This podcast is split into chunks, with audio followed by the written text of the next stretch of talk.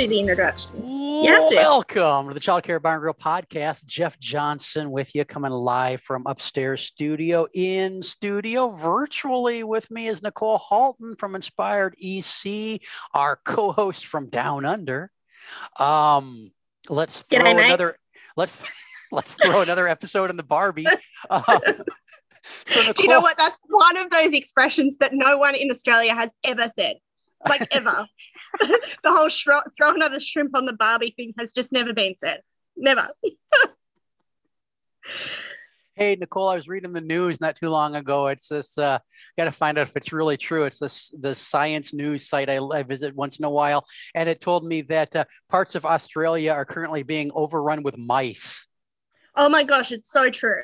It, although now that we're into winter, it's starting to get a bit cold for them. They're not breeding as much. But in so we went uh, back in April. We went out to the centre of Australia, and as we came back, we came back through kind of outback Queensland and outback New South Wales, and that is where it is mice plague, like thousands and thousands, literally kind of like the ground is moving with mice.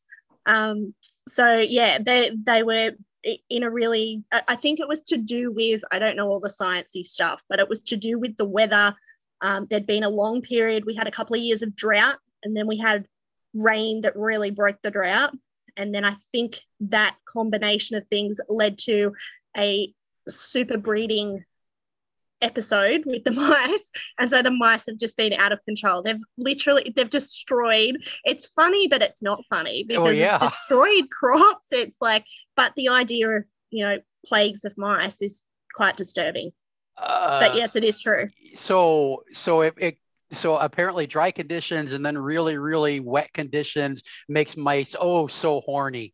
i Um, think it must i don't know so- how it works Yeah. i don't know um, the science behind it but so the the article I read had video of it was like some sort of a trucking company or everything or something, and they baited. They put out the traps. I think they hauled grain. I think that's what they did, yeah and uh, they put out uh, uh, the bait traps. You know, with the poison. They and and uh, and the guys like um, the floor is just covered yeah with with dead mice and he's like we put the traps out three hours ago or something and and they're Yeah. scooping them up with one of those wide grain shovels it was just and so i didn't know if that was an internet hoax thing or if that was a real thing so um Okay, so the the funniest part though is there was a guy that was interviewed, and again, probably not funny, but it is. Um, there was a guy that was interviewed, and his story was so he was in this area where mice were really bad. He had gone to bed, uh, and he said overnight that he used to sometimes forget and leave the bread out or whatever, and they'd chew through the bag and eat all the bread and whatever. Well, this one night he went to sleep. He fell asleep in the lounge room. Um, and woke up through the night thinking, oh, what is that? And looked down and there was a mouse chewing through his toenail and it actually chewed a hole in his toenail. Yeah, it's Okay. disturbing.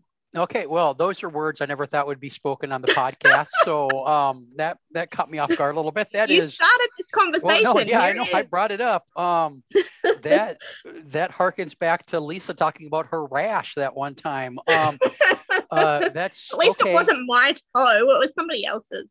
Yeah, yeah. At least it wasn't your toe. That would, that would have been worse.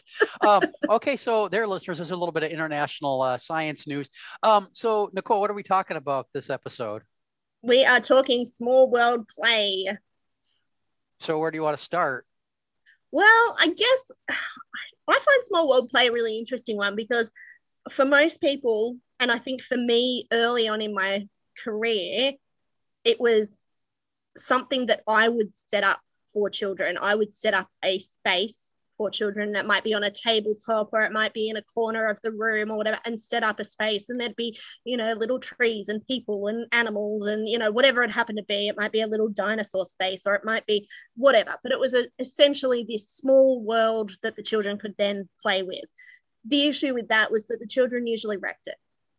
That was my adult educator issue was that the children wrecked it. Um, and so, and I actually wrote a blog post about this uh, probably five or six years ago. Um, and it's that that sense of we set up those spaces, we create those spaces, and so then we develop this really strong sense of ownership. And then we say we want these children to come in and play in these spaces, but they don't do what we expect them to do with it. We expect it to stay looking like it did, and they'll happily, you know, move the little critter around or whatever.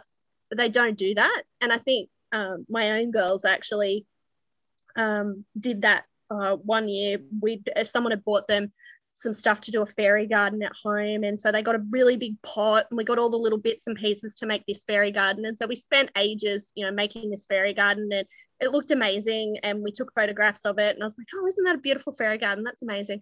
Go back inside and I come out a few minutes later and it's like just decimated. and I'm like, oh my gosh, why would they do that? We just made it. And my first reaction is that whole, oh my gosh, they've wrecked it. But after that, I kind of stopped and listened to them playing, and it turned out there'd been a tornado. I mean, we don't have tornadoes here, but there was a tornado. Mm-hmm. Um, so there'd been a tornado, and it had caused the destruction of the fairy world and whatever. And that fairy space never ever looked the same again. But they played with it in a completely different way to what I expected. Yeah, they it, it's. I mean, again, it's we talk about on the show all the time. It's about uh, process over product, and yeah, I think I think when adults set up these these small world play, I mean, a lot of adults will build these things so they can put them on Pinterest and Instagram, and they look all perfect, and they, that's the finished product for them.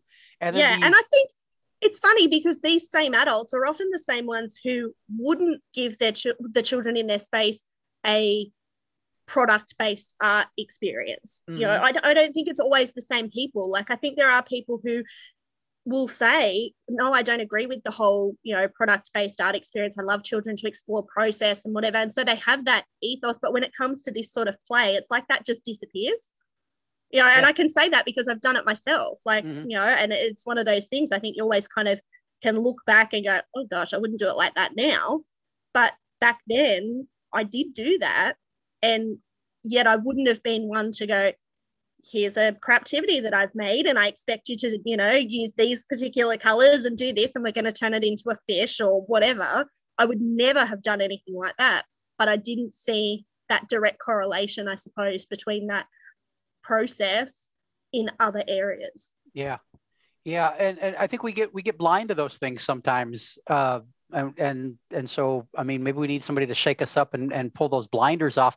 But I, I think the way you know i maybe we need to do a definition of small world play for people that i mean is that a term everybody uses? I don't think i'm not sure it is. Um is it over there? I don't know. We do tend to use it here. I don't know whether everyone always uses it for the same kind of thing. Like i yeah. don't know if, if they if they mean exactly the same thing. I always i know i've got my vision in my mind, but I think some people might use it in a different way. I'm not sure. Yeah, for for me, it's it's world building. Um, yeah. And so it's small scale world building. So it's kids with uh, little bits and pieces building building worlds and sometimes that might be just a little tiny corner of a world um, the last episode we recorded together you talked about something i would call small world play with your with your troll play and your pencils and your tech text textas textas textas your markers. Um, and so you laid those all out to make the floor plan of the house and then the trolls yeah. uh, populated the house. And and so there's that world but then there's the the world where i mean i would I would create worlds with my for my little my little Hot Wheel cars, the little the little toy cars, and there would be roads and parking lots and and buildings. And and so a lot of this goes on sometimes in block play where you build build roads or cities or zoos and that kind of stuff with with things, and then so there's the construction phase of the small world, and then there's the the playing in the world that they yeah. build but then the the children are are the overseers of that world. It's it's really a a version of dramatic play.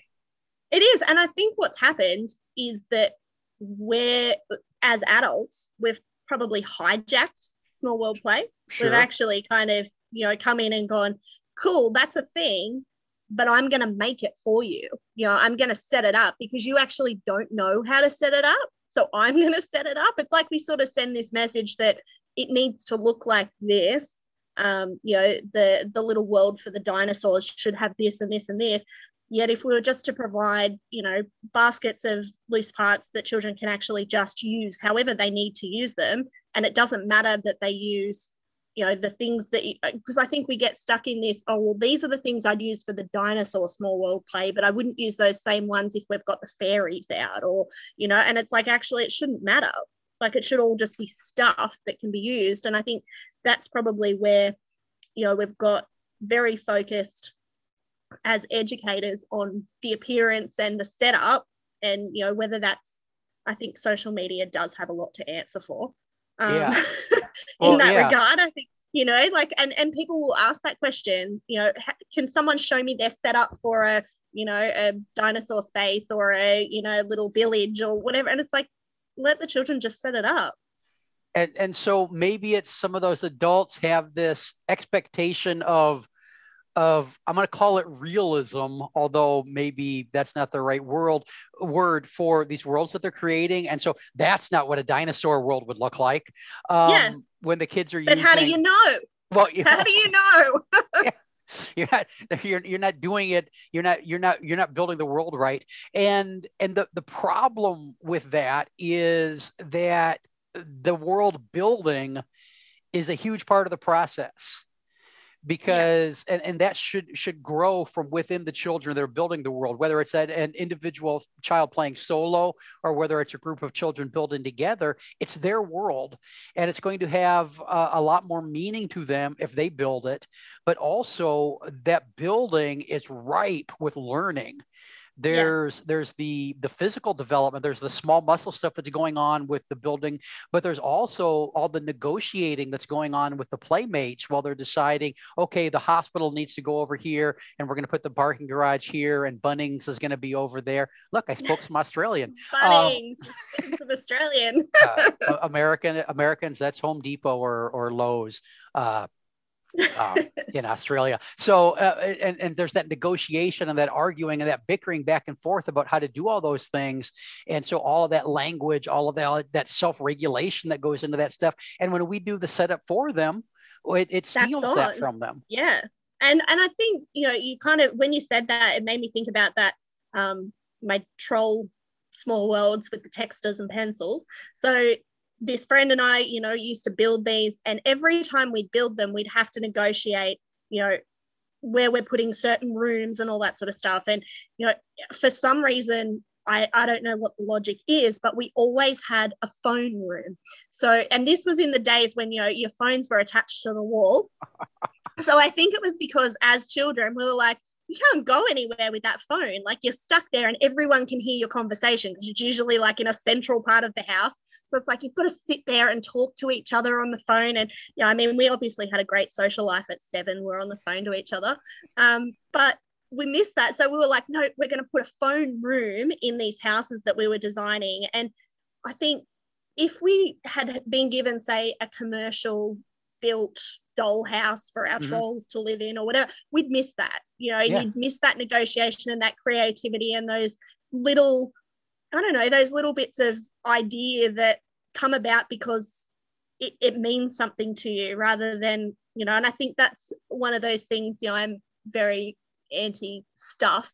Um, but that concept around, you know, consumerism and the amount of stuff that children have now, you know, whether that's in early childhood services or in the home, children tend to have a lot of stuff. We provide them with a lot of things that are already made, ready to do, um, already, you know, they're purpose designed. And I think we're robbing children then of that, that creativity to actually just create a space, you know, to make a cubby out of boxes or to, you know, build a Lego house. I mean, I wrote in my notes about Lego. Lego's a whole separate kettle of fish, but and I do notice that we say Lego with no S here. It's just like Lego as a bunch is still just Lego. Um, it's one or many is just Lego. Um, just one of those Australianisms. But I, I've noticed in recent years the you know when I was a kid, you used to just get Lego as a big box, and you'd just go and you'd make all sorts of things with it. And now it's like they come as sets, and you know it needs to look like the fire truck or the you know Harry Potter castle or whatever. Mm-hmm. And I think those sorts of pre-made things are really detracting from that concept around the creation of a small world Yeah, you know, well, it's not that children can't play with them; they can still play with them, and and and they do. But I think it's different. It, it hijacks, like you said before, it hijacks the same way as setting up the the adult setting up the dinosaur world. Yeah. Um, those those kits kind of hijack the the creativity and innovation that comes with the Lego play. I, I totally agree. Um, and so the kids, the kids are a lot more forgiving when the things that grow out of their imagination don't look as perfect um, as as what the adults build. Um, yeah, the, the kids don't tend to need that. I uh, and I've told the story before in the show, but I think it's a it's a it's a good example of this. There, we were on a road, long road trip uh, years and years ago, probably back in the early 90s when I was a young parent and Nicole was a young child. Um, and and my daughter is playing. We stopped at a at a I think it was like her fifth birthday or maybe her fourth birthday. We were on a, on a road trip and we stopped at a, at a diner and ate pie and, um, and we take off and they had one of those little tooth, you have toothpicks in Australia? We do, yes. Okay, so yeah, so and they, are actually called toothpicks too. Oh, cool. So. Um, yeah. we so we at the, the counter, this little uh, this little uh, country diner had a little toothpick uh, dispenser on the uh, on the counter when we were leaving, and so she grabs a handful of those. So this little thing, you turn this little knob, and they come out one at a time, and she she grabs like ten of them. But then we're driving along, and she's made a family out of them. She's got a full sized one, that's the dad, and she's breaking a little bit off of one, that's the mom, a little bit shorter, and she's taking another one, broke it in half, and that's the brother and sister. And then another part of one is the dog or something. And for literally hours, in in the back seat of the of the truck she uh she had this his, had this world going on on her lap yeah just these tiny little pieces of wood and and and totally content yeah. Um, and it was it was an amazing thing. I didn't have to stop and build it. I didn't have to I didn't yeah. have to order anything from Amazon. She just she just invented it, and, and kids, are, kids where are drawn to this play. The kids are drawn to that, but I think that's where we kind of can let them down in a way because we don't allow children to just you know be bored and come up with an idea. You know, like now, I mean, I'm thinking back to the early 90s, we definitely weren't given iPads in the back of the car and whatever. And as, I said before, we did a long road trip um, earlier this year. We did three weeks on the road, and you know, our kids had a few things to keep them entertained, but not much. And it's like you'll just have to make it up. Like, and I think one of my most common said parent phrases. It's probably not ideal, but is I am not your entertainment coordinator. I'm like, this is not a cruise ship and I'm not your entertainment coordinator. Like, go and find something to do. And usually, when they've been given that, oh, okay, so she's not giving us something to do, it's like, cool, I'll go off.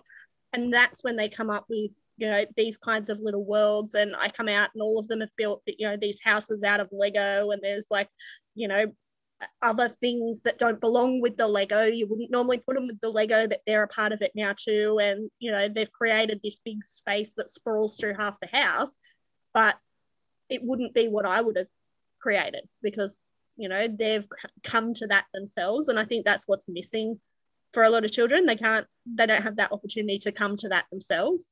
Yeah. So I, I think if you really want to support the kind of small world play we would advocate for you want you want space and you want loose parts yep. and you want time. And yes. and kids will figure it out yeah. Um, you, and I think said, there, all of those things are lacking in a lot of in a lot of settings. You know, yeah. um, so many more people are kind of jumping on that loose parts. You know, I hate to say bandwagon, but I think some people jump on it because they think, oh, it's a thing I need to do.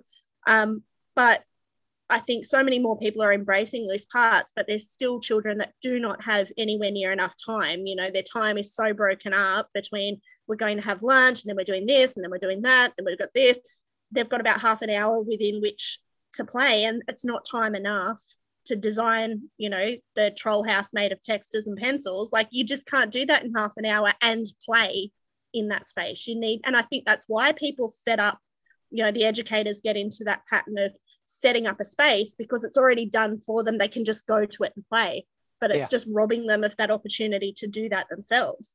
Yeah. Rather and, than and, looking at the bigger problem which is the lack of time. Yeah.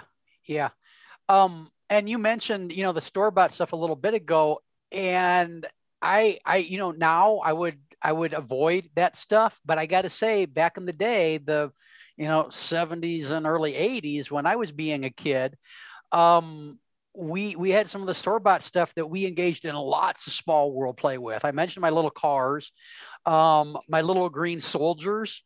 Those little you have those you have those in Australia? Yeah, um, yeah, yeah, we did. Not yeah. not as much, I don't think, but we did. But I had something similar. We've got, and my mum actually still has it at her house, and so my kids play with it. I'll have to send you a photo because it's actually like vintage retro, very much so. Um, but it's a, a house. It's a Fisher Price house and it opens up and you know it had a doorbell that actually rings and mm-hmm. a garage door that slides up and whatever and i love that you know i can see them still play with it now but it's not it's still not real set like it's still quite open in that they could play with it with any sort of you know it doesn't yeah. need to be a particular doll that you use in it it doesn't need to be that you do a particular thing with it, it's still quite open and they can add other things to it. So I don't think I'm like completely against the store bought stuff. It's just using it in balance with other things and us not setting it up for them. Yeah, yeah, and that's what I was going to get to. We had a ton of the Fisher stuff back in the day. The the little house that opened up, the little school. Uh, there was a boat. There was an airplane. There was a parking garage, and and we would set up just we would take over the house and have have yeah. cities built with this stuff, but then bring in the blocks and yeah. and any other little bits and pieces to supplement that. Um, and so maybe you need loose parts, and then some of the some stock, you know, vehicles. Um, I, I really like the the little wooden peg people that you have now. You can you can just order them from uh, from like hobby stores. They're just wooden pegs that are kind yes. of in a roughly shape of a people, so they don't have any faces or expressions, and and just that generic look. Kids can decorate them if they want to, but I, I don't. I, I would gravitate towards that stuff and the stuff that has smiles painted on everybody's faces.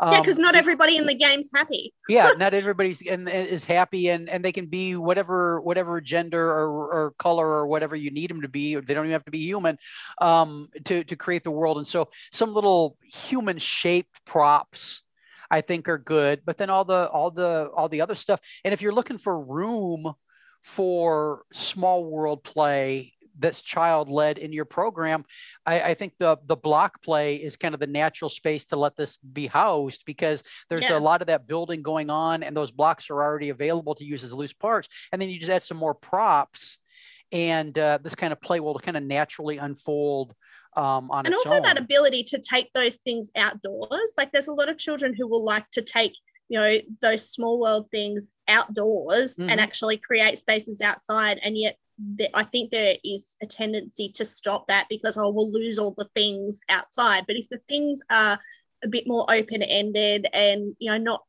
the little fancy dolls that we're so precious about because they cost a fortune or whatever if they're a bit more open ended then we're a bit more um, kind of amenable to them being taken outside and tromped through the dirt if that's part of you know that play for the children. Yeah. Yeah just being able to to, to step back there. And I, I I think maybe what some caregivers that want to embrace this need to do, and I, I think we did a whole episode on this two or 300 episodes ago, um, is I, I think there's a subpopulation of early learning people who need their own hobbies Yes. Um, because yes. their hobby, their hobby becomes setting up the dramatic play space or building the uh, the small world or bulletin boards or whatever it is. Well, as and... I said before, we get that ownership over it, and then when it doesn't end up looking like what we wanted because the children have come in and they've played. I've actually heard educators, and look, fair call, I probably have been one in the past, but where it's like, well, why did I even bother? They've just messed it up, and now you know you get that really kind of that resentment almost. And it's like actually they just did exactly what you want them to do, which is play. Yeah. And that's you know it, it's a bad thing because you've become so invested in it because it's a ref, it's like it's a reflection of you. Yeah. And as you say, you know, get something else to do. yeah, get, you get a get a hobby because because then wait uh, a, a non child related hobby. Um, your hobby doesn't have to be building small worlds that uh, w- and spending uh, spending your weekend uh, making uh, miniature penguins uh, or, or whatever it is you're doing get a get a non-child related hobby and uh, let your creativity flow that way and then trust the kids to let their creativity uh, be involved in building those small worlds yeah and i think one of the probably one of the best things or you know kind of advocates i think we've got for that here um, which you wouldn't have over there, is an amazing show called Play School. Now, Play School's been on the air, I think, for over 50 years. Um, but it's a children's show, kind of along the lines of Sesame Street, but a lot more low key. Um, no puppets generally, um, but it's essentially adults engaged in play. Um, and I've always loved watching it. I watched it as a kid. My kids have watched it because it shows children the freedom that they can have to make anything into whatever it is that they want it to be and that you don't need a lot of equipment and resources and whatever and i always say to educators you need to go back and watch some play school because there's you know there's freedom in that to go actually i don't need to have it perfectly set up i don't need to come in and design a flower shop for the children to be able to play florists if that's what they want to play i just need you know some basic loose parts and you know art stuff that they can turn into whatever it is that they want to turn into. Yeah, yeah. It's it's uh, it's all about giving them the trust. Um, any any more on this topic before we pull the plug? No, I well, I did have one last thing written down, which was thinking about how play, how small world play, and that concept of um, setting it up. You know, it, it, most things as we talk about with play tend to go back to Peter Gray um, around that kind of you know definition or conditions of play. You uh-huh. know, freely chosen. Yeah, freely chosen. So again, if we're allowing children to set up those spaces, they're freely choosing it. If I'm setting up that space and saying this is how we need it to look and how it's going, it's not really play. Yeah, trust them to play in the worlds that they want to build instead of the ones you're building for them. Absolutely. Oh, that needs to go like on a t-shirt or something. Yeah, yeah. Get that That was that. good. That was oh, good. Write that down. Oh, hey, hey, listeners. um, a bunch of episodes ago, Sam, I mentioned I started running with my dogs, and Sam said she was going to uh, uh, design a, a t-shirt uh, for for me, and and she did, and it's uh it's hilarious. Um, so look for that. Sam says we need some childcare bar and grill merch, and so maybe the uh, the Wolfpack Running uh, Club T-shirt might be available for. Oh, uh, nice for for order someday. Um, Nicole, since this is this is your second second episode as a, uh, uh, a co-host of the show, tell the listeners something that they don't know about you that they would find interesting that you're willing to share. Because I'm sure there's lots of stuff that they would find interesting that you don't want to share. Um, um okay i don't have much that's overly interesting are we are we talking a professional interesting no, or just a... you as a person okay, so me as a person, I am really great. And this might not seem like a skill in the US as I'm saying it. I'm thinking it might not be a skill out loud because I realize this is something that they do when you're stopped um, and tested to see if you've been drink driving. But um, here, it's pretty much a skill. I can say the alphabet backwards really quickly and easily, and always have been able to. Um, same. That's you have the same alphabet. You have the same alphabet there as we do. We do. Yes. Oh, same alphabet. Okay, you ready? Yeah. ZYXWP. Oh, no, I did it wrong. Oh, okay. No, wait. Go. ZYXWV, UTS, and RQP, ONMLK, JIHD, FED, and CBA. Wow, that is uh that is and, and listeners, did you see how she said uh she had she said Z in Australian Z. Z, yeah. Z. Here it's Z. ZYX, yeah. I'm just gonna start. Maybe I, I wonder start... if when I say it forwards, I don't know if I say Z or Z. Huh. I'm not sure. I don't know if there's a standard here really. I think as in in my goal to one day be able to say um, mate and bloody comfortably, I'm gonna, I think I'm going to start working Zed into my vocabulary and then work up to uh, to mate and bloody. Hey mate, this has been the Child Care Bar and Grill podcast. We'll be back soon with another episode. Thanks for tuning in. Um, share the show with a friend or an enemy. We we like it when we get new listeners. don't to test in. And we don't we don't really care if they like you. Just share it if you think they might like the show. Bye bye. See you soon. Well, Bye. I mean, not see you. I mean, we'll be. You know what I mean. Bye. Well, that was a that was a bloody horrible ending. bloody awful.